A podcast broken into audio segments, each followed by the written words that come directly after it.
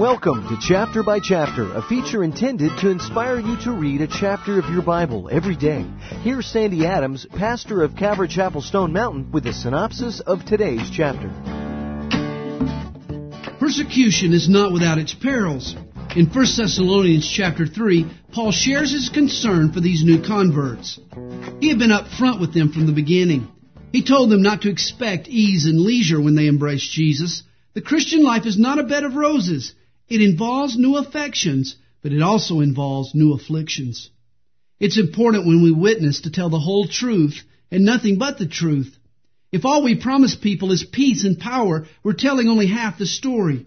God also promises us persecution in this life. Paul sent Timothy to Thessalonica to strengthen and encourage the saints. Nothing fortifies our faith as we walk through the fire more than having a friend walk with us.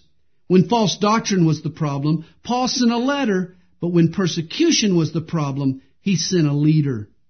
Paul himself hopes to come to Thessalonica.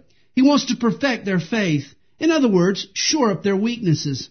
When we lead a person to the Lord, our job is not over. Saving faith is a beginning faith. A strong faith has many components that must be acquired over time. Patience, knowledge, and virtue all must be added. It's our job to stick with the convert and build up his faith. Our desire is to see you reading God's Word. Each day at this time, Sandy will summarize a succeeding chapter in the Bible. If you would like a tape containing Pastor Sandy's complete study of today's chapter, call us at Calvary Chapel Stone Mountain. The number is 8777 by chap. That's 8777 BYCHAP or on the web at calvarychapelstonemountain.com.